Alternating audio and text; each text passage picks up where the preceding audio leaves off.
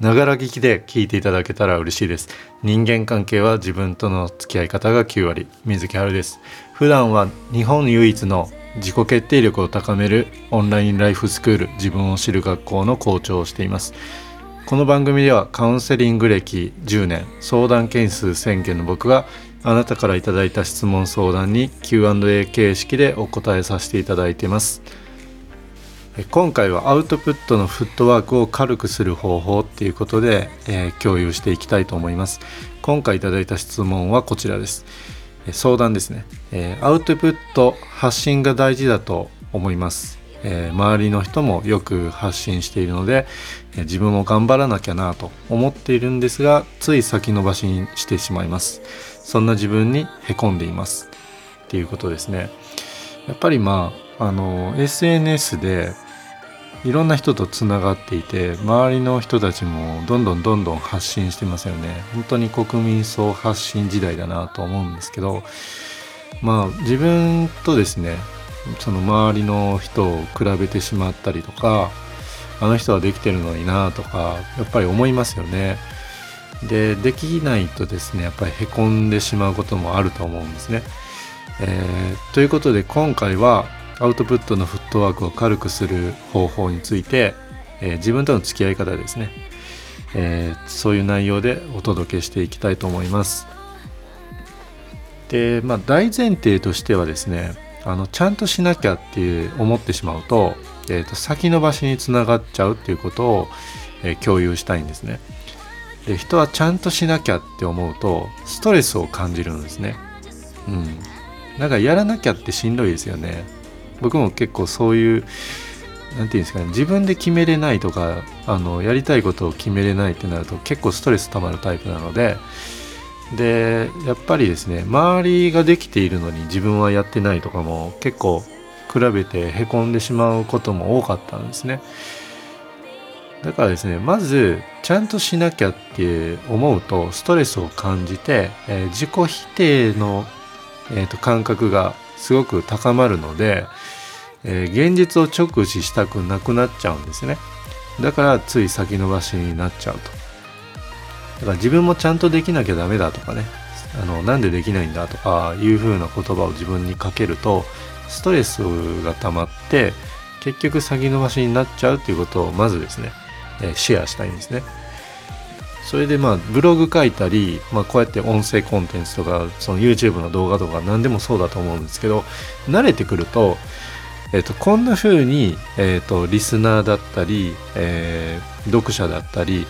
えー、視聴者の人からこんな風に見られてるんじゃないかなもっとちゃんとしなきゃダメだなっていう風に意識しちゃうもんだと思うんですよ。うん、人間ですからね周りからの評価って気になると思うんですけどえー、でもですねそういうところを気にしているとちゃんとしなきゃになっちゃうじゃないですかだからまあちゃんとしなきゃっていうふうにそっちを選択するのではなくて、えっと、自分は何のためにアウトプットするのかですよねこっちの方を選ぶっていうのはすごく大事だと思うんですよ。まあ、自分がその SNS の発信だったりブログ書いたり YouTube やったり、えー、と音声コンテンツを発信したり、まあ、アウトプットする目的って何なんだったっけっていうとこですよね。えー、とここがですね、えー、と整理できればいいわけです。あのつまり情報を届けたい人、えー、分かち合いたい人ってこういう人たち、えー、こういう人たちに届けてどうなってもらいたいかっていうそこがですね、えー、明確になればちゃんとそういう人たちに届けていきたいなになるじゃないですかだからちゃんとしなきゃっていうその義務感から逃れることができてストレスが和らぐと思うんですねだからまあそういう人たちに届けていく自分として、えー、やっていきたいなっていうふうになれたらですね義務感からちょっと解放されると思うんですねでこういう話をするとですね、えーと、じゃあアウトプットの目的ってどういうふうに明確にしていけばいいんですかっていう話になることが多いんですね。でこれ価値観を明確にする方法って学校で習わないじゃないですか。だからですね、まあ、僕は自分を知る学校っていうのをやっていて、えっと、1学期のカリキュラムっていうのは無料で開放してるんですけどそこで、えっと、明確にしていくことができるんですね。ここであなたに質問なんですけどあなたの人生の中で大切にしている価値観って何ですか？あのキーワードで大丈夫なんですけど僕の場合って、えっと、1位が自分を知るなんですね。で2位がマインドフルネス、まあ、今を、えー、楽しく、えーと、今に集中して生きるっていうやつですねで3位は知識なんですよなので今の自分っていうのを正しく知って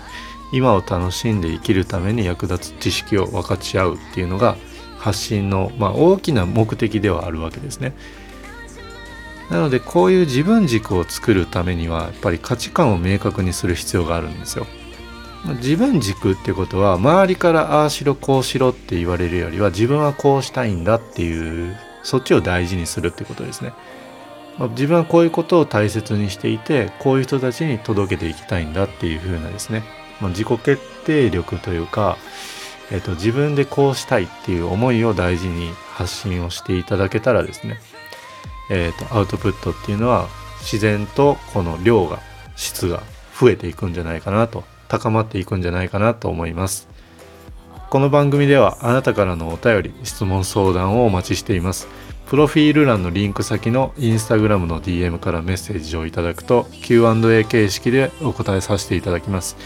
インスタグラムでもうまくいかない時の自分との付き合い方を配信しているのでチェックしてみてください、えー、少しでもえ今を楽しんでお過ごしいただけたらなと思います。水木春でした。